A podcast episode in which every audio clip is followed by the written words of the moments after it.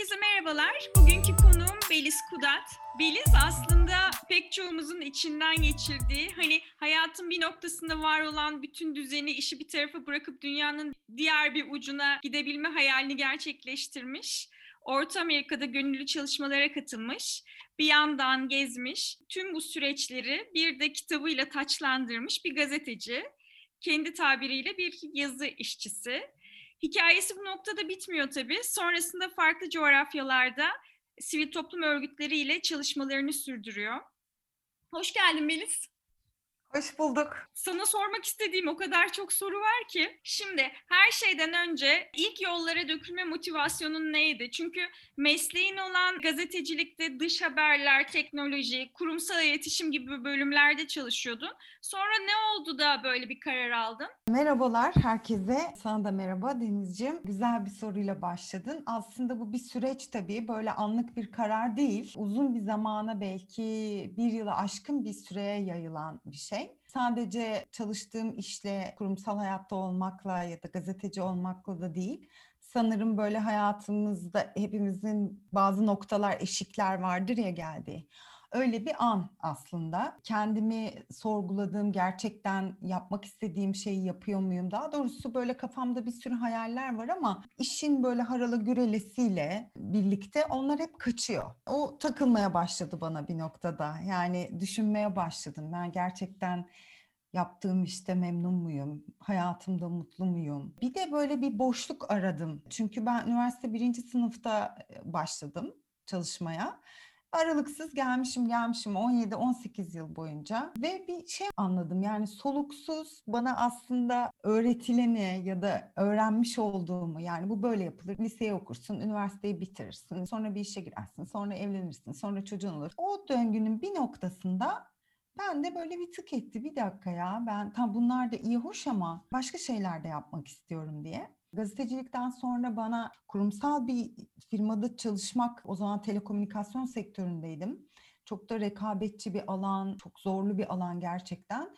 Böyle gecem gündüzüm hafta sonum iş olmuş sürekli. Bir es vermeye, düşünmeye, en azından bundan sonrasında nasıl devam edeceğim bunu düşünmeye ihtiyacım vardı. Bir de hep oldum olası bende bir sivil toplum tarafında çalışma arzusu vardı. Gazetecilik yaparken de ben bir celallenirim arada. Ha ben gideceğim işte Afrika'da çocuklarla çalışmak istiyorum. bir de tabii o zamanın Türkiye'si yani ben işte 90'ların sonunda böyle aktif iş hayatına başladım 98-9. Guatemala'ya gidişim bu aralıksız çalışmam 2009 yılı olmuş yani bu söylediklerim. Bu kadar sadece hani hayatını değiştirmek, sektör değiştirmek, bir yerlere gitmek fazla radikal bulunan bir dönemdi belki de. Gerçi benim gitmek niyetim de yoktu yani hani ben ay çıkayım yurt dışında bir yere gideyim de değil ama en azından o dönemde o anda o işimde olmamak, daha farklı bir noktada olmak, kendimle kalmak, kendim için yazmak, biraz böyle zaman kısıtı olmadan hareket edebilmek, esnekliği aradığım bir dönemde. E, dolayısıyla böyle başlamış oldu yolculuk. Kendi yolculuğum yani. Sivil toplum örgütlerinde çalışma fikrinden doğan bir şeydi anladığım kadarıyla biraz da. Yani tabii, onunla tabii. onunla birleştirerek ilerlemek Kesinlikle. istedim. Kesinlikle. Aslında gönüllü çalışmak istiyordum biraz. Çünkü sivil toplum kuruluşu dışarıdan ne yapar biliyordum ama biraz evet çocuklar için ya da kadınlar için çalışmak gibi belki biraz topluma geri vermek isteği vardı içimde. Onu biliyordum. Ve de dediğim gibi yani ilk başta yurt dışına gittiğim gibi bir şeyim yoktu. Ben aslında bütün hayatım boyunca işlerim de dolayısıyla teknoloji muhabiriydim. Çok yurt dışına bağlı bir şeydi. Çok seyahat ediyordum aslında işim dolayısıyla.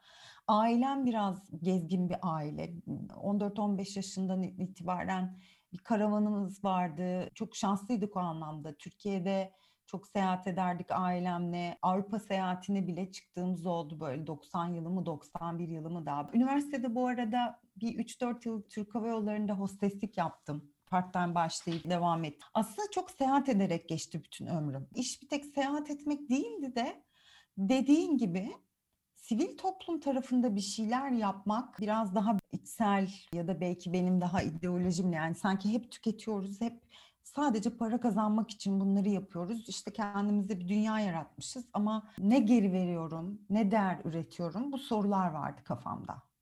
Peki Orta Amerika fikri nereden geldi? Bu alternatifi nasıl ürettin? Şöyle oldu, orayı biraz daha açmam lazım sanırım. Ben kendimce bu kararı aldım ve Türkiye'nin içinde kapı kapı bir sürü sivil toplum kuruluşu gezdim. Dedim ki ben sizle gönüllü çalışmak istiyorum, ne yapabilirim? Ama bir türlü bana bir gönüllü çalışabileceğim bir proje bulamadılar. O dönemde sanıyorum bu kadar sivil toplum kuruluşları, gönüllüleri organize etmekte şimdiki kadar yetkin de değildi anladığım kadarıyla. En nihayetinde bir gün Toplum Gönülleri Vakfı'nın kapısını çaldım. Onlar sağ olsun bana çok yardımcı oldular ama onlar sonuçta üniversite öğrencileriyle çalışan bir sivil toplum kuruluşu. Beni dinlediler dediler ki Tamam çok iyi çok güzel anladık biz senin ne istediğini ama e, belki yurt dışında böyle bir şey denersen Türkiye'de bunu yapmaktan daha kolay olabilir. Ben de internette araştırma yapmaya başladım ve de bu Yeni Zelanda'da kuruluş aslında bir nevi bir turizm acentesi gibi bir yerdi. Gönüllüleri organize eden bir yer gönüllülük projeleri organize ediyordu. Ben onları buldum. Onlara dedim ki işte böyle böyle ben kendi işimden tamamen alakasız bir şey yapmak istiyorum. Kadın ya da çocuklarla ilgili bir projede çalışmak istiyorum. Bir de o dönemde ben dansla vesaire senin gibi çok da ilgiliyim. Uzun yıllar flamenco çok dinlerdim zaten dans ettim vesaire. Birazcık oradan da böyle İspanyolca öğrenmeye girişmiştim. Biraz İspanyolcam da var. Bir de dedim İspanyolca konuşulan bir yere beni gönderirseniz en azından dilimi geliştirmeye de fırsatım olur. Onlar da bana Guatemala'yı önerdiler. Dolayısıyla biliyordum tabii ki öyle bir ülke olduğunu ama bir atlastan açıp baktım gerçekten ya. Neredeydi Nerededir? bu ülke? Ne yapıyor? Evet, arkeoloji çok seviyorum. Acaba arkeolojik alanlarda gönüllü çalışabilir miyim? Peru'ya baktığımı hatırlıyorum. Eastern Island diyorlar bu Şile'ye bağlı olan Rapa Nui. Orada sanıyorum Birleşmiş Milletler'in her sene bir gönüllülük programı ama oraya da gönüllü olabilmek için büyük meblağda bir para ödüyorsun. O para da aslında o araştırmaya gidiyor. Çok da güzel bir oluşum aslında. Ama hem gerçekten oraya ulaşmak o zaten Pasifik'in ortasında bir yer çok daha zor olacaktı. Nihayetinde onlar Guatemala dedi. Ben de okey dedim. Ve öyle bir ay içerisinde toparladım eşyalarımı. Dur bir Ee, dakika orada sana sormak istediğim bir şey var. Tamam. Evli farkını ne yaptın yani o toparladım eşyalarımı diyorsun ya yani insan düşünüyor. Evet. Ev ne olacak? Hani burada şimdi gidiyorum. 4-6 Evet. aylığına gidiyorum. Bunları sorularla çok o zaman da karşılaştım. Özellikle annem, annem çünkü bana hep o böyle e, değişik der. Yani değişik her anlama geliyor ya biraz küfür gibi bazen evladım sen niye böyle değişik bir çocuk oldun falan diye. İlk etapta aslında zaten kirada oturuyordum. Kiradan çıkmadım. Arabamı bir garaja koydum. Evi de kapatmadım. Sadece böyle eşyaları toparladım ama bir açık kapıda bıraktım. Ev sahibimle konuştum. Çünkü ben kafamda böyle bir 6 aylık süre belirlemiştim. Bunun 2-3 ayı gönüllü çalışırım. Sonra belki biraz da seyahat ederim. Ama belki mutlu olmam orada nasıl olur bilmiyorum. Belki 2 ay sonra geri gelirim. 2 ay ile 6 ay arasında gibi. Bu iş uzarsa da ben bu evi kapatıyorum deyip biraz o yüzden toparladım evi. Kardeşime, aileme dedim böyle böyle toparladım. Kapatın evi diyebilirim. Ne zaman döneceğim belli olmayarak. Aslında o duygu bile bana çok iyi geldi. Çünkü düşünsene biz çalışan insanlar olarak senede 15 gün iznimiz var. Ben hiç üst üste 15 gün kullandığım bile hatırlamıyorum. Ama bir hafta bir hafta bölünür. Böyle bu o bana zaten 6 ay bile sonsuz bir zaman gibi geliyordu. Ay 6 ay çok uzun diyordum. Öyle yola çıktım. Pasaportu, çalışma iznini nasıl hallettin? Şimdi onu özellikle uyarıyorlar. Çalışma izni almıyorsun. Çünkü gönüllü olduğun için bir yerde resmi olarak çalışmıyorsun. Sadece gönüllülük yapıyorsun. O yüzden turist olarak gidiyorsun. Guatemala bizden vize istemiyordu ama 3 ayda bir giriş çıkış yapman gerekiyordu. Gümrükten geçerken ben bir yerde gönüllü çalışmaya geldim deme. Çünkü o zaman izin vesaire sorabilirler, sıkıntı çıkabilir geçerken turist olarak geldim dersen daha iyi olur dediler. Ben de hiç belirtmeden vize vesaire de almadan yola çıktım. Bu konuda karar vermiş olmak yetiyor mu? Yani bazı zamanlarda insan onaylanmaya, birilerinin bizleri cesaretlendirmesine iht- ihtiyaç duyuyoruz ya. Sen Evet. kararını açıklayınca hani annen değişik demiş mesela. Çevrendekilerin Tabii, tabii. reaksiyonu nasıl oldu? Ve bu seni Yani nasıl etkiledi? E, olumsuz etkiliyor tabii. Aslında herkes delirdim mi? Mis gibi kariyerim var. Paranı mı yiyecek? Her seferinde de geri düşüyorsun tabii. Moralin bozuluyor. O noktada aslında artık ben kimseyi dinlememeye başladım. Çünkü anladım yani. Yani lafını bile açmıyordum ben gideceğim diye. Çünkü baktım ki demoralize oluyorum. Sinirlerim bozulmaya başlıyor. E orada benim bir çok yakın bir dostumun aslında Türkiye'ye gelişi de çok büyük bir katalizör oldu. Benim İspanyol bir arkadaşım seneler evvel Türkiye'de çalışıyordu İspanyol elçiliğinde. 4-5 sene Türkiye'de yaşadı. Ondan sonra İspanya'ya geri döndü. Ama zaman içerisinde o da dış işlerinden ayrıldı. Satış ve pazarlama yapıyordu özel şirketlerde. Fakat bir nokta geldi tabii ben gitmeden önce Guatemala'ya. Hayatında bir nokta bir gün böyle 2-3 senede bir de Türkiye'ye gelir tatillerinde. Ben dedi bırakıyorum. Bunu istemediğimi anladım. Herhalde o zamanlar o böyle 35-36 yaşlarındaydı. Ve ben tiyatro okumaya karar verdim. Tiyatro yönetmenliği okuyacağım. Öyle de yaptı gerçekten. Ben o zaman hatta aynı insanların bana sordukları soruları ona sormuştum. İşte deli misin bu yaştan sonra emin misin böyle bir şey yapıyorsun diye. Ve çok tesadüf bir şekilde bu görüşmeleri yapmadan evvel Jose'den bir mail aldım. Bisikletle İspanya'dan çıkmış Hindistan'a gitmek üzere 6 ay. Bulgaristan'a gelmiş. Bir hafta sonra ben İstanbul'a geliyorum. Biraz kalacağım Türkiye'de. İran için vize alacağım. Müsaitsen sen de kalabilir miyim diye. Ben tabii çok sevindim yani hem onu göreceğim için. Ben de kalıyor. Ben gündüzleri çalışıyorum, akşam eve gidiyorum. Ben tabii ona sürekli sorular soruyorum. Onu nasıl yaptın, bunu nasıl yaptı, değişim, dönüşüm kararını nasıl aldı? Çok önemliydi benim için. Ve onun gerçekten bana amiyane tabirle çok gazı oldu. Ve bir noktada dedi ki sen sonuçta bunu aslında aklına koymuşsun. Boş ver kim sana ne diyorsa diyor. İstiyor musun? İstiyorum dedim. Dedi ki istemek güçtür. O güce sarıl. Sen bunu istiyorsan bunu yapacaksın artık. Kulağını tıka dedi. Ve o hızlandırdı olayları. Artık kim ne derse desin. Ve gittin gerçekten de Ve Guatemala'ya. gitti. Evet. Peki gittin orada merhaba ben Beliz ben Türk'üm dedin. Nasıl karşıladılar? Hayatlarını hiçbir Türk'le karşılaşmışlar mı? Ben onu çok merak ediyorum. Çünkü aslında dünyanın dört bir tarafında çok da fazla Türk gezgini olmadığını düşünüyorum. Belki şimdilerde değişmiştir. 2000'den sonra doğan kuşak bizlerden daha farklı, daha mobiller ama bizler e, Doğru. 1970'li Evet. yıllarda doğan insanlar olarak Evet. bizim dönemimizdeki insanlar o kadar gezgin değiller. Nasıl karşılandığını çok merak ediyorum. Valla egzotik bir yaratık gibi karşılandım. Bu- Çünkü şöyle düşünün. Evet bana dediler ki oraya gittiğin zaman bir gönüllü evinde kalabilirsin. Ya da oralı bir ailenin yanında pansiyoner kalabilirsin. Hangisini tercih ediyorsun dediler. Ben dedim oralı birileriyle kalayım. Zaten madem dilimi geliştirmek istiyorum vesaire kültürü tanımak için daha anlamlı. Çok tatlı böyle tonton bir yaşlı bir çift karı koca. Bu Orta Amerika'da, Meksika'da da olduğu gibi hacienda tipi dedikleri avlulu, pek çok odası böyle avluya bakan bir yer. Antigua'ya gittim Guatemala'da. Antigua oranın eski başkenti tam Guatemala'nın ortasında. İspanyol döneminden kalmış. Bizim Mardin gibi böyle çok otantik, aynı zamanda UNESCO kültür mirası bir yer. O yüzden böyle hayat 1700'lerde durmuş gibi harika bir mimarisi var. Tabii gittim. Onlar da çok şaşırdı. İlk kez Türk'le tanışıyorlar. Daha doğrusu şöyle bir şey var Orta Amerika'da.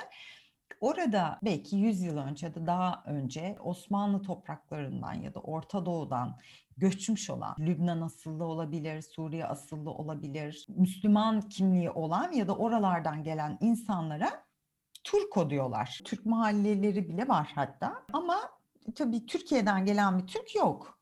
E, kadın da yok. Biraz İspanyolca konuşuyorum. Ona da çok şaşırdılar. Öyle bir şey de beklemiyorlardı. Dolayısıyla çok kaynaştık. Evdekilerle de çok kaynaştık. Guatemala bize o kadar uzak bir yer ki zaman içerisinde böyle bir politik bir konfliktimiz vesaire de olmadığı için onlar için ki ben düşününce böyle binbir gece masalları, Ali Baba Kırk Karamiler falan yani öyle bir şeyler düşünüyorlar. Guatemala'da bir, tabii bir sürü sivil toplum kuruluşu var. Pek çok benim gibi orada çalışan yabancı var. Genelde o yabancıların ya da ekspatların çok sık gittiği Cafe Nose diye bir yer vardı. Çok meşhurdur orada. Bir gün oraya gittim. Oranın işletmecisi, oradaki başka arkadaşlar tanıştırdılar. Çocukcağız benimle tanıştı. Ay İstanbul'dan mı geliyorsun? İnanamıyorum. Dur bir dakika. Böyle barın arkasına girdi. Elinde bir kitapla çıktı. Bir baktım Orhan Pamuk'un İstanbul ve Hatıralar İspanyolca olarak. Meğer aynı zamanda edebiyat master yapıyormuş. Ve yazarlar ve şehirleri çalışıyorlarmış. Hocası da bu kitabı vermiş. Ya ben tam böyle İstanbul okuyorum. Ne kadar uzak, değişik bir yer bizim için derken ilk kez ömrümde bir Türk'le ve bir İstanbulluyla tanışıyorum diye. Hatta onun tezine yardımcı olmuştum orada. Çünkü hocasına söylemiş demiş böyle böyle ben bir Türk'le tanıştım. Sohbet ettik. Kitabı da biliyor hatta. Yazarla ilgili de sorular sordu. Hocası demiş ki ya madem birini böyle buldun sana harika fırsat. Sorularını hazırla en azından. Bana sorular hazırlamıştı. Bir röportaj yapmıştı benimle tezi için. Zaten çok tatlı insanlar. Latin Amerikalılar zaten. Latin kültürü, Orta Amerika kültürü. Orada tabii bir geçmişten gelen çok zengin bir Maya kültürü de var. Uzun uzun sohbet etmek, işte sorular sormak karşılıklı, anlamak, anlamaya çalışmak. Yani benim için de öyleydi, onlar için de öyleydi. Bir de tabii bizde olduğu gibi biliyorsun buraya mesela bir yabancı gelip de iki üç kelime bile bizim dilimizi konuşsa bize çok sempatik gelir. Onlar için de ben öyleydim sanırım. Hemen orada bakkal, çakkal hemen böyle bir muhabbette giriştik yani beni hemen aralarına aldılar. Peki isminin Beliz olması onlar tarafından bir- nasıl karşılandı? O çok komik oldu. O çok komik oldu. Çünkü biliyorsun Guatemala'nın Karayipler tarafında komşusu Beliz diye bir ülke var.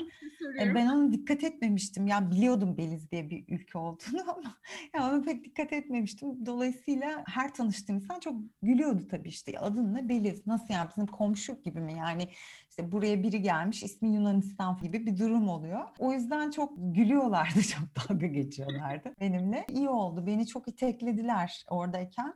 Aa, buraya kadar gelmişken mutlaka Beliz'e de gitmen lazım diye. Onların vesilesiyle Beliz'e de seyahat ettim. Beliz'de de beni bayağı gümrükte bir şaşkınlık içerisinde pasaportumu elden ele geçiyor. Bütün gümrük memurları bakıyor, geliyorlar, fotoğraf çektiriyorlar benimle. Komik olmuştu yani.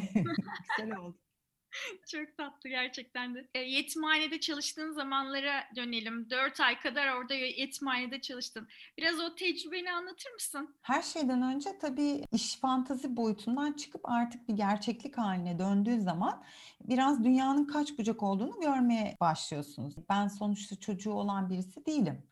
Hiç çocuk da bakmadım o zamana kadar. Ne demeye ben nasıl yani bir pedagojik bilgim var. Aslında tam bir cahil cesaretiyle böyle bir şeyin içine dalmış olduğumu fark ettim. Elbette orada aslında çalıştığım yer özel bir yetimhaneydi. Tam Antigua'nın etrafında böyle üç tane yanardağ vardır. Biri aktiftir hatta Volkan Fuego. Akşam görürsün alevleri lavları. O dağlardan bir sürü de böyle maya köyleri var. O köylerden bir tanesinde Amerika'dan fonlanan özel bir yetimhane. Tabii 40 yıl iç savaş geçirmiş Guatemala. Dolayısıyla çok yetim çocuk var. Finansal durumu da Guatemalalıların çok iyi olmadığı için insanların evlat edinmesi de çok zor Maya köylerinde vesaire. Aslında bir dönem yabancılar evlat alıyormuş çocukları. Sonra bu iş artık bir ticarete dönüyor maalesef. Orada bazı uyanıklar kurunun yanında işte yaş dayanar derler ya çocukları satmaya başlıyor. Olunca e, bu sefer Guatemala hükümeti yabancıların evlat edinmesini yasaklıyor. Ben gittiğim dönemde bu yeni yürürlüğe girmişti.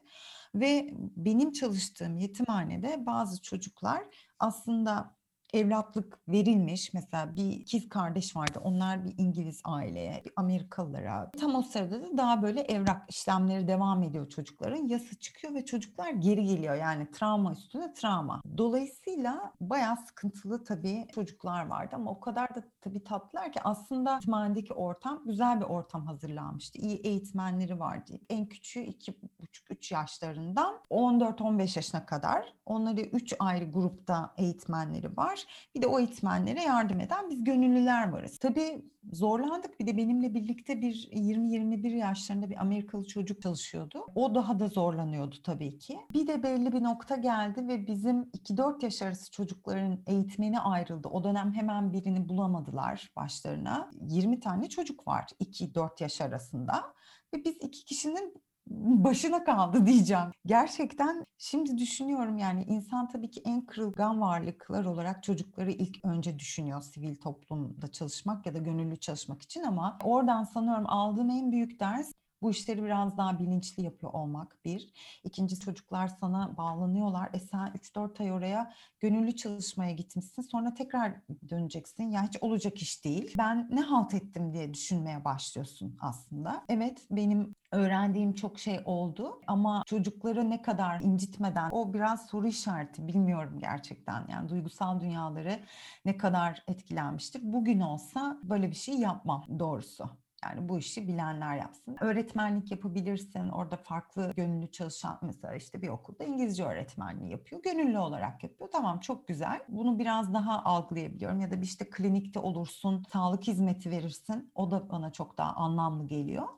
Ama orada yetimhanede olmak artık bir böyle anne çocuk ilişkisi kuruyorsun tabii. Onlar geçen gün biraz daha ağır bir yük haline gelmeye başlıyor. Onları alıştırmaya çalışıyorsun. Bir süreliğine oraya geldiğini, gideceğini belirtmek istiyorsun. Tabii çocukların zaten büyük bir güven problemi var. Derin konular tabii ama zor oldu. Hiç kolay oldu diyemeyeceğim. Senin anlattıklarından anladığım bu gönüllü çalışmalara açık bir ülke aslında Guatemala değil mi? Evet. Politikasının bu sivil toplum kuruluşları ile uyum içerisinde olmasının ne gibi önemli tarafları olduğunu düşünüyorsun? Oldukça önemli olduğunu düşünüyorum. Şöyle artık bir barış anlaşması tabii o siyasi geçmişe çok fazla girmeyeceğim ama bir enkaz halinde iç savaştan çıkıyor. Dolayısıyla yetenekleri belli ve bu noktada güvendiği uluslararası sivil toplum kuruluşlarına kapılarını açıyor.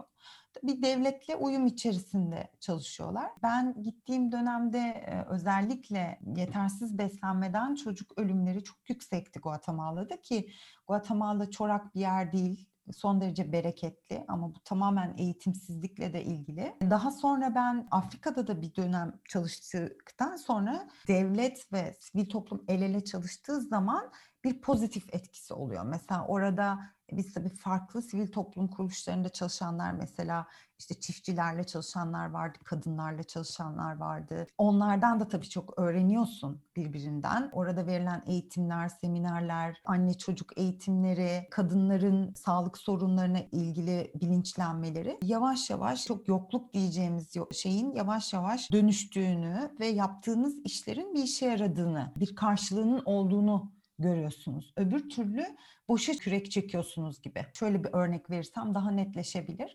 Mesela Afrika'da ben Gambiya'da bir müddet sürdürülebilir ekonomik projeler üzerine çalışırken mesela iş kurmaya çalışıyoruz. Bize iş kurmak isteyenler geliyorlar. Ya da diyelim ki kadınlarla çalışıyoruz. Diyorlar ki ben meyve suyu yapacağım, onu satacağım. Ama tropikal iklim buzdolabına ihtiyacım var bunu saklayabilmek için. Mikro kredi sağlar mısınız?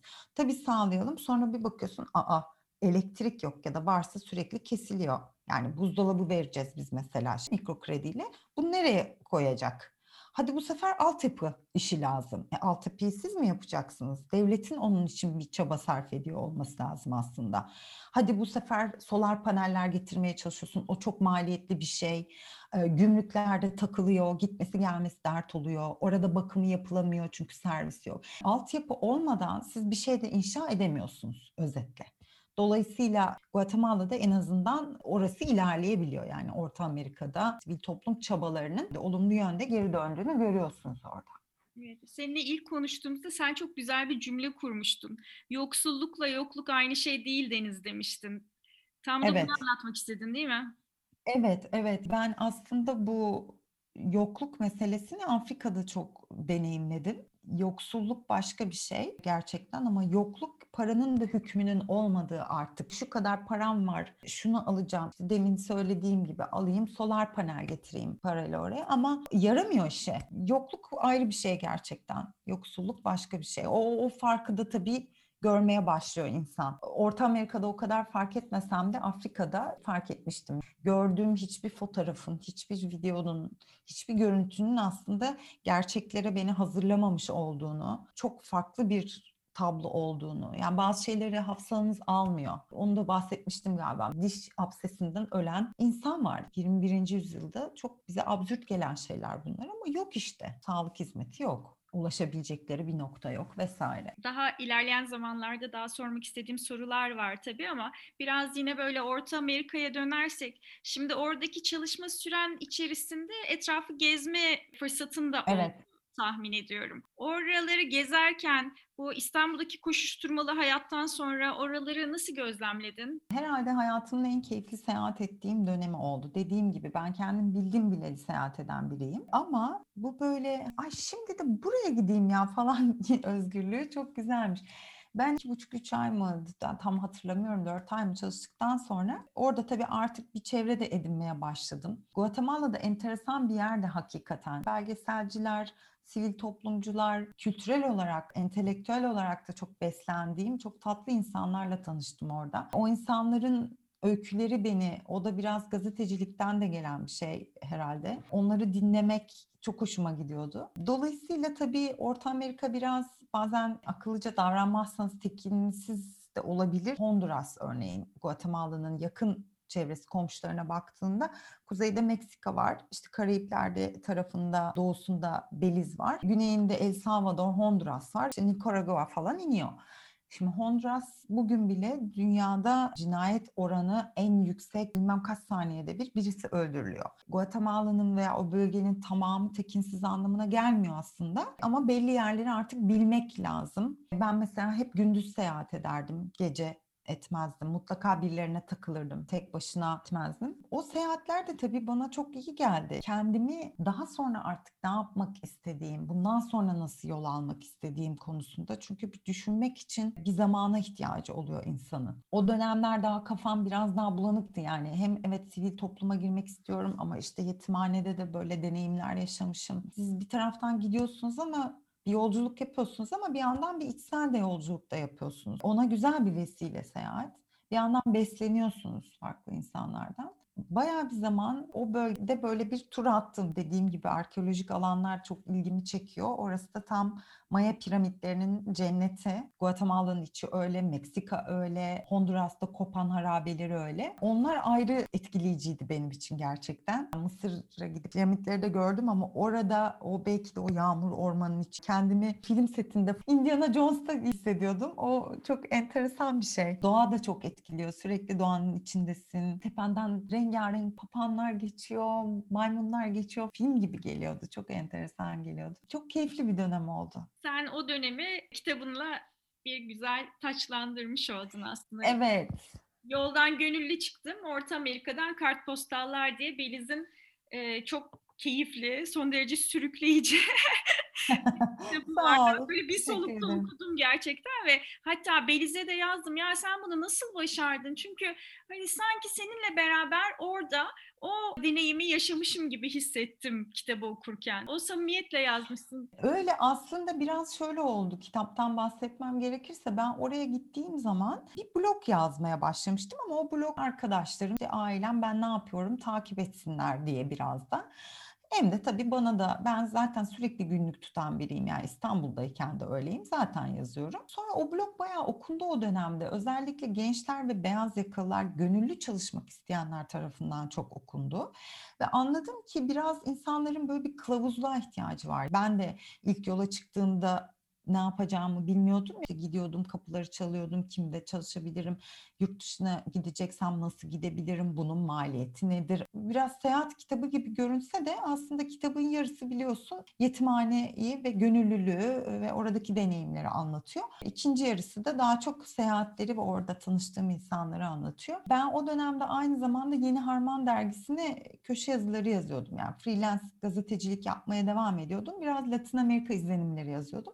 Biraz Yeni Harman ekibinin de teşviki çok oldu o dönemde sağ olsunlar. Sen bunu niye kitaplaştırmıyorsun diye. Dolayısıyla belki de biraz da bloktan çıktığı için ve günlük gibi bir günce dilinde yazıldığı için belki çok samimi gelmiş olabilir. Seyahat kitapları da ben okumayı seviyorum ama biraz hikayelendirme seviyorum. Çünkü şöyle bakıyorum olaya. Şimdi biz internete girdiğimiz zaman her yeri zaten görüyoruz. Sokak sokak gezmemiz mümkün.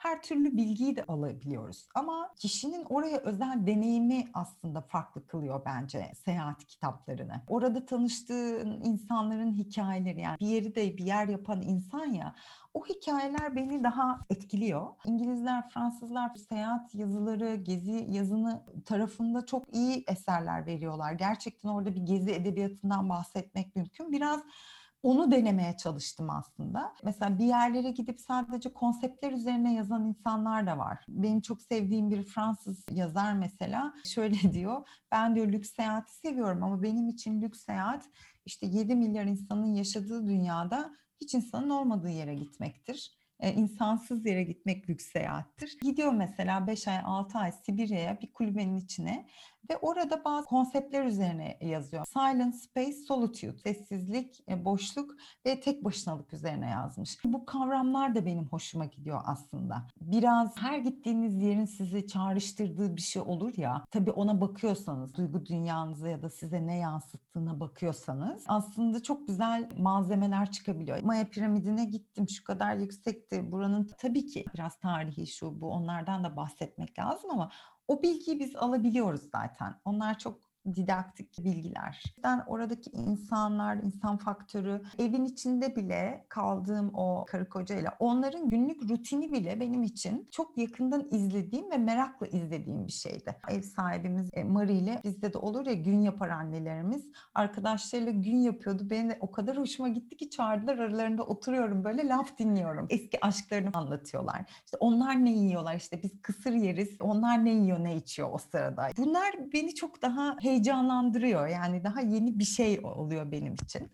Dolayısıyla kitabı da biraz böyle yazmaya çabaladım. Bana farklı gelen, oranın insanının belki mümkün mertebe dilinden ya da onları anlamaya çalışarak böyle bir şey çıktı ortaya. Sen Nose'den bahsediyorsun ya Kafe Nose'de böyle arkadaşlarınla oturuyorsun, sohbetleşiyorsun, o sohbetlerin detaylarını da anlatmışsın. Bir baktım sanki ben de orada böyle oturdum sizinle beraber. Şerefe kadeh kaldırıyorum. Gerçekten öyle bir kurgu kafamda çok rahat oluşturabildim. Çok teşekkür ederim. Ben teşekkür ederim. Orta Amerika'dan döndükten sonra yaklaşık 5 sene süren bir de Afrika'da çalışmalarım var. Biraz detay verebilir misin bu konuyla ilgili? Tabii. Şimdi dediğim gibi benim Guatemala ile birlikte ve o gönüllü çalışmayla birlikte aslında ben sivil toplum tarafında çalışmak istediğimi anladım. Ama çocuk meselesinden uzak durmam gerektiğini de anladım. Yani öyle bir eğitimim ve altyapım olmadığı için. E ben sonuçta başka bir işim de yok. Bir gazeteci olarak ya iletişimci olarak çalışacaktım ama daha çok bir saha çalışanı olmak beni enterese ediyordu. Sahada projeler yapmak, biraz daha sahanın içinde olmak bir de işi ancak öyle öğrenebileceğimi düşünüyordum. İşte bir 6 ay sonra ben Türkiye'ye döndüm ve Türkiye'de de sivil toplumda çalışmaya başladım. O dönemde Hayatı Destek Derneği'nde onlar afet yönetimiyle ilgili çalışırlar. Onlarla çalıştım. Her ne kadar bir iletişimci olarak çalışsam da o dönem benim için çeşitli olaylar vesilesiyle sahaya inmek anlamında çok önemli oldu. O dönem tam Suriyeli mültecilerin ilk geldiği dönem Türkiye'ye, Van depreminin olduğu dönemler. E, orada o zaman sahada da çalışma fırsatım oldu. Sonra başka bir dernekten gelen bir fırsatla Afrika'da sürdürülebilirlikle ilgili orada ekonomik projeler üretmekle ilgili bir fırsat çıktı. Orada da aslında bir gönüllü, ismin gönüllüydü ama çalışandım, bir maaşlı çalışandım. Önce Gambiya'ya gittim. Orada bir 6-6,5 ay çalıştım ağırlıklı olarak kadınlarla. Benden önce bir müddet kredi eğitimleri aldım. Diyarbakır ve çevresinde bir dönem Orada çünkü uzun yıllardır o uygulanan bir şeydi. Nasıl uygulandığını görmek ve eğitimler almak için gitmiştim. Dolayısıyla Afrika kapılarını açtı. Demin de söylediğim gibi o tabii bambaşka bir deneyim oldu benim için. Gambiya'daki 6 aydan sonra bu defa farklı sivil toplum kuruluşlarının farklı projelerine destek verdim. Sivil tanımayan doktorlar gibi, Oxfam gibi, Mercy Corps gibi dünyanın önde gelen sivil toplum kuruluşları nasıl çalışıyor, nasıl işliyor? Nijerya'da çok ağırlıklı çalıştım. Ebola krizinin hemen ardından Liberya'da çalıştım. Böyle bir beş yılım geçti sivil toplum çalışanı olarak proje bazlı. Tabii Afrika gerçekten başka bir şeymiş. Afrika beni biraz daha sarstı. Guatemala'daki neşemden de çok bir şey kalmadı. Çünkü tabii birincisi hep çok travmatik alanlarda çalışıyorsunuz sürekli. Nijerya'da işte Nijer Çat Nijerya sınırında o Boko Haram mağdurlarının olduğu kamplar vardır mesela. Oralarda çalıştım. Ve Afrika'da biraz bu sivil toplum işinin ne kadar farklı bir boyutta olduğunu gördüm ve o konuyla ilgili çok okumaya başladım Afrika'da. Mesela çok etkilendiğim bir kitap vardır Dead Aid diye. Hala Türkçesini basmadılar. Keşke bassalar ama Amazon'dan vesaire bulunabileceğini düşünüyorum. Zambiyalı bir ekonomistin yazdığı, uzun zaman Dünya Bankası'nda çalışmış bir ekonomistin yazdığı Afrika'ya yardım işini ele alıyor son 60 yılda bu işin nasıl başladığını, soğuk savaşla, nasıl orada işte ideolojik olarak ülkelerin parsellediği ve de aslında bir şey ortaya koyuyor bu kitap. Diyor ki Afrika bugün 60 yılda bilmem kaç trilyon dolar yardım almış. Ülke ülkede yazıyor. Özellikle Sahra Altı Afrika'sından bahsediyorum tabii ki. Biraz daha dinamikleri farklı Mısır, Tunus vesaire gibi ülkelerden. Tamamen yardıma dayanan Afrika ülkelerinin 60 yıl önceki ekonomik durumlarından daha geriye düşmüş olduğunu gösteriyor. Bu gerçekten de böyle. Birincisi bir öğrenilmiş çaresizlik. Küçük çocuklarda bile şeyi görüyorsun. O çok acı gerçekten. Ben yapamam ki. Yani illa birinin bana bir şey vermesi lazım. Bu ruh halini görmek özellikle küçük çocuklarda sizi çok yaralıyor. İkincisi demin bahsettiğim beyhude projeler var orada. Yani bir proje çöplüğü artık Afrika. Üçüncüsü de sivil toplum işini bir endüstriye çevirmiş. Yani fon alabildiklerini öğrenmişler. Fon alıyorlar ama diyelim okul yaptırmak için fon almışlar. Klinik yaptırmak için fon almışlar. Bir dört duvar yapmışlar ama içi boş. Gambiya'da da mesela köy köy dolaşırdık kadınlarla projeler dolayısıyla işte arıcılık, hayvancılık vesaire pek çok böyle proje yapmalarına destek verdim. Biz orada bir hibe yapmıyorduk. Herhangi bir yardımda bulunmuyorduk Afrika'daki hiçbir projemde öyle çalışmadım ama tabelalar vardır köylerin girişinde. İşte burası IMF'nin Dünya Bankası. Baby friendly bilmem ne village'dir artık paslanmış. Sorarsın oradaki köylülere yani bu nasıl bir proje mesela ne yapıldı bu proje kapsamında burada? Valla bilmiyoruz işte yıllar önce onu öyle koydular oraya. Hani birileri gelmişti. Ee, ve anlıyorsun ki aslında çok içi boş şeyler var orada. Bir de bir taraftan kendimi de yakalamaya başladım. Bir şeyler yapmaya çalışıyorsun çok idealist bir biçimde. Sonra o hayal kırıklığı bir türlü onu kabullenmek istemiyorsun ve önce yalnız sen öylesin zannediyorsun. Sonra bakıyorsun başka sivil toplum çalışanları da öyle. Ve anladım ki belli alanlarda sağladığın destek ancak yardımcı olabiliyor. Yani dediğim gibi sağlık mesela. Gambiya'dayken örneğin Gambiya'da pek doktor vesaire olmadığı için orada Kübalı doktor misyonu vardı. Kübalılar çalışıyorlardı orada. Onlar olmasa hakikaten yani doktor yok. Bu çok elzem bir şey. Eğitim son derece elzem bir şey. E, ama böyle ekonomik kalkınmadır. Hibe verelim. Travma iyileşmeden dünyayı verseniz bir şey olamayacağını ben anladım orada. Bir de başka bir şey fark ettim. Orada işleyen, giden projelerin aslında daha ziyade ilhamla yürüdüğünü fark ettim. Yani birisi birine bakıyor.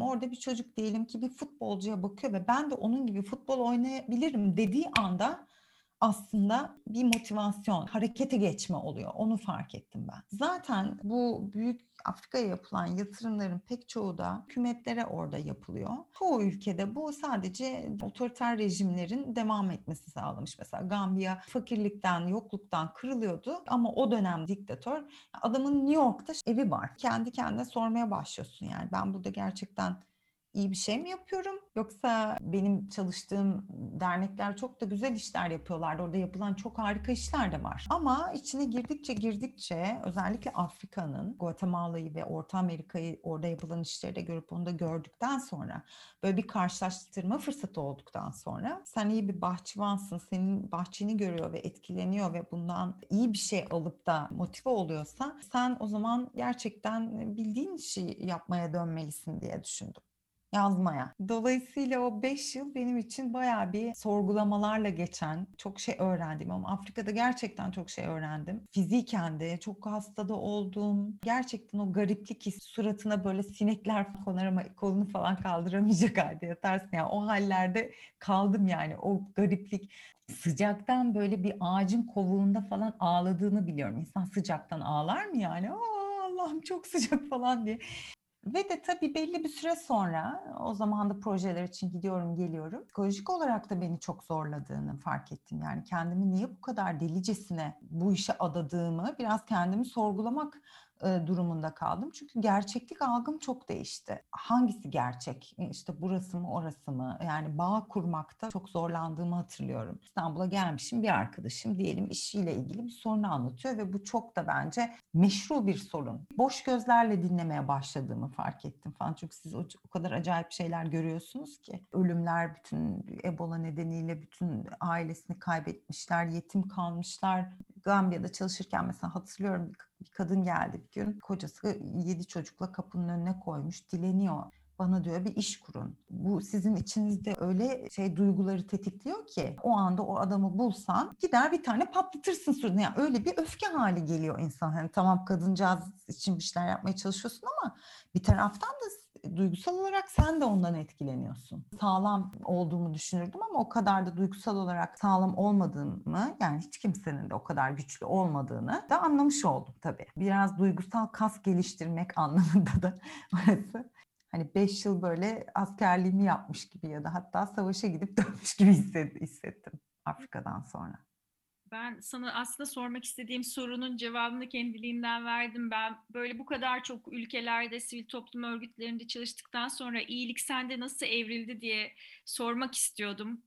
Sen hı hı. o kadar güzel anlattın ki aslında parayla olabilecek bir şey değil de onun ilhamla, iç motivasyonla çok daha makbul olacağına dair Evet.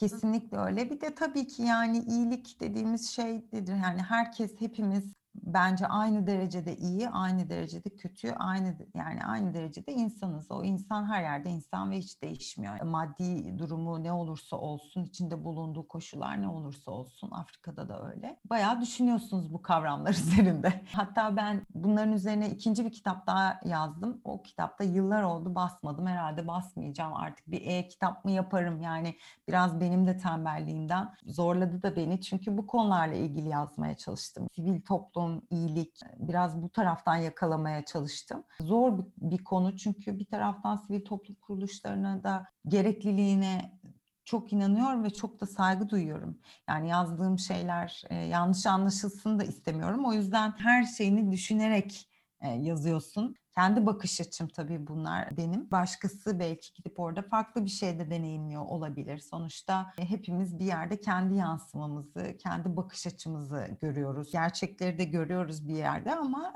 kendi çöplüğümüzden bakıyoruz her şeye. Ben biraz onu da gördüm. Özellikle çocuklar konusunda ayrı bir hassasiyet geliştirdim. Birisi bir sivil toplumcu olmak istiyorsanız ve çocuklarla çalışmak istiyorsanız bunun hem iyi bir eğitimi olması, bunu almanız gerektiğine inanıyorum.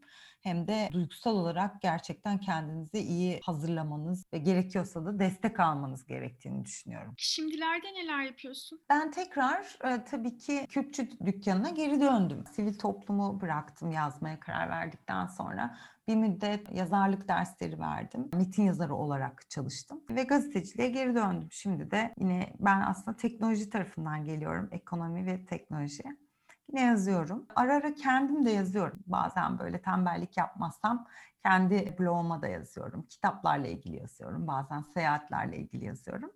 Ama normalde işim tabii gazetecilik. Tamamen apayrı girişimcilikle, dijitalleşmeyle, ekonomiyle ilgili şeyler yazıyorum. Yani işim bu.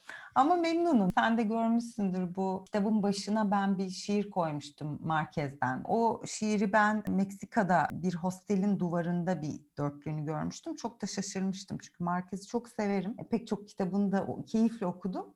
Ama hiçbir şiir yazdığını bilmiyordum. E, o şiir yolculuk dönmektir diye bitiyor. Benim için de biraz öyle oldu. Yani bu beş yıllık yani hem seyahat ve sivil toplum macerası mı diyeyim. Kendi içimde çok dönüştüm başka bir şeye döndüm yani. Gerçekten de o anlamını buldu yani yolculuk dönmek yani biraz e, yaptığım iş anlamında belki aynı yere döndüm.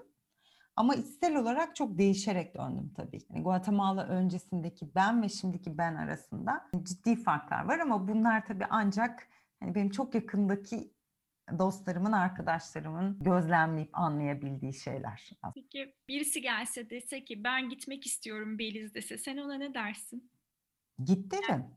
Evet. Yani gitmek isteyen gitsin. Ama işte demin söylediğim şeyleri e, birkaç insan beni aradı da telefonla arayanlar, mail atanlar hala da oluyor. Bir tek işte bu çocuk konusunu çok fazla altını çiziyorum her seferinde. Gitmek isteyenler gitsin elbette ama onu çok görüyorum, duyuyorum etrafımdan bir sürekli gitmek isteyenler var bir de. Mesela sürekli gitmek istemek bana biraz sorunlu bir şeymiş gibi geliyor. Bu da belki benim kendi bakış açımdan. Bir üs olsun ve o, o üs İstanbul benim için. Doğduğum, büyüdüğüm e, yer. O üsse hep gidip beslenip o üsse geri dönmek e, güzel bir şey. Sürekli gitmek Aslında o üs neresi biliyor musun Beliz? Bence o üs bizim Türkçe ana dilimiz olduğunu tabii düşünüyorum ben. tabii ki o da aynı o zamanda böyle coğrafyadan bağımsız. kesinlikle öyle. Sonuçta ben de Amerika'ya gittiğimde bir dönem araştırma görevlisi olarak onu düşündüm. Ben burada bir ömür yaşayabilir miyim? Güzel konuşuyorum, çok iyi anlaşıyorum ama Evet. dilin o katmanlarına inemiyorum. O mizah anlayışlarını çoğu zaman yakalayamıyorum. Ne kadar onlarla vakit geçirsem de dedim olacak gibi bir şey değil. Gerçekten o üs aslına bakarsan Türkçe kendi dilimiz ve Öyle. bu ne kadar Kesinlikle. 25 sene, 30 sene yaşasan da çok zor olduğunu düşünüyorum oradaki insan. Kesinlikle katılıyorum. Kesinlikle katılıyorum. Hele benim için tam öyle oldu. Çünkü zaten ben kendimi biliyorsun yazı işçi istiyorum. Benim zaten işim gücüm o yani okumak yazmak. Ve bunu da en iyi kendi dilinde yapıyorsun gerçekten. Evet, evet. Çok hak verdim sana. Kesinlikle katılıyorum. Hiçbir şey biz dilimiz gibi onun yerini tutamaz. Bundan sonrası için bir hayalin var mı? Bundan sonrası için hayalim. Oo, çok zor sordun. İçsel olarak ne kadar huzurluysam o kadar kendimi daha iyi hissediyorum. Yani ben eskiden sanıyorum hani dedim ya çok değiştim diye. Bir kere çok yerinde duramayan ama anladım ki o belli bir süre sonra çok anksiyete gibi bir şey yani sürekli ve evet şimdi buraya gidiyorum sonra bunu yapıyorum ve bunu da yapacağım ve kendi üzerine çok yük yükleme. Kendim için daha durgun, daha huzurlu olmak ve böyle istediğim zaman dostlarımla keyifli tatil yapmak, seyahate çıkmak, daha çok gitmek istediğim hala yerler var. Mesela demin bahsettiğim o Rapa Nui çok gitmek istediğim bir yer. Pasifik'teki bu adalar, Mikronezyalar vesaire onları çok görmek istiyorum, gitmek istiyorum. Başka bir hayalim de ülkemizin daha yaşanır bir yer olmasını ve buraya bir katkım olabilir. Sadece burada olmak ve vatana sarılmak bile son dönemde daha önemli hale geldi. Yeni hikayeler öğrenmek, yeni hikayeler anlatmak. Basit şeyler. Hayallerim böyle. Dalim olsun. Hayallerim böyle. Evet. Bir de yani şu mesela yazmış olduğum kitabı basabilmek. Lütfen yap da biz de okuyalım bir an önce onu da. İnşallah, inşallah. Ben çok teşekkür ederim. İlk telefonda konuştuğumuzda da burada söylemek isterim. Şimdi Beliz'e ilk aradım ben. Birbirimizi de tanımıyoruz aslında bakarsanız ama Beliz dedi işte ben seninle söyleşmek istiyorum. Aa tabii dedi ve o noktada o kadar tatlı bir diyalog oldu ki böyle biz 35-40 dakika arasında o telefon konuşmasını yaptık ve ben Evet. çok etkilendim. Çünkü daha yeni bir araya gelmişsin ki bir araya da gelememişsin aslında. Telefonla iletişim kurmaya çalışıyorsun ve sanki böyle senelerdir bir aradaymışız. Sanki uzun uzun sohbetleşiyormuşuz gibi. O samimiyetin için çok teşekkür ederim. Bu güzel söyleşi için de çok teşekkür ederim. Ben çok teşekkür ederim. Realde de karşılaşıp şöyle güzel kahvelerimizi yudumlayacağımız zamanlar da gelsin inşallah. İnşallah çok isterim. Aynen öyle. Ben de aynı samimiyeti senden bulduğum için öyle bu kadar rahatlıkla konuştuğumu düşünüyorum. Çok da keyifli oldu. Bir de o anılara gitmek de benim için her zaman çok keyifli oluyor. İnsan yine normal hayatımızın rutininde işte unutuyoruz bazen. Guatemala mesela şimdi 10 yıl geride kaldı aslında. Onu hatırlamak bile benim için çok büyük keyifti. Çok teşekkür ediyorum. Ben çok teşekkür ederim. Çok sağ ol.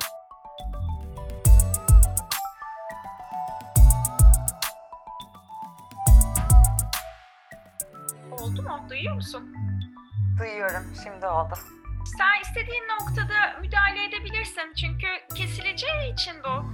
Ee, burayı değiştir ya da şu cümleyi al falan gibi böyle. Sen bana benden daha hakimsin zaten kime söylüyorum ki. Yok yok sen de öyle yani sohbet gibi olsun hiç şey yapma. Ee, sen soruları yönelt ben arada başka konu açılırsa açarım ya da söylerim zaten. tamam. Tamam anlaştık. Oldu mu? Duyuyor musun? duyuyorum. Şimdi oldu. Oldu mu? Duyuyor musun?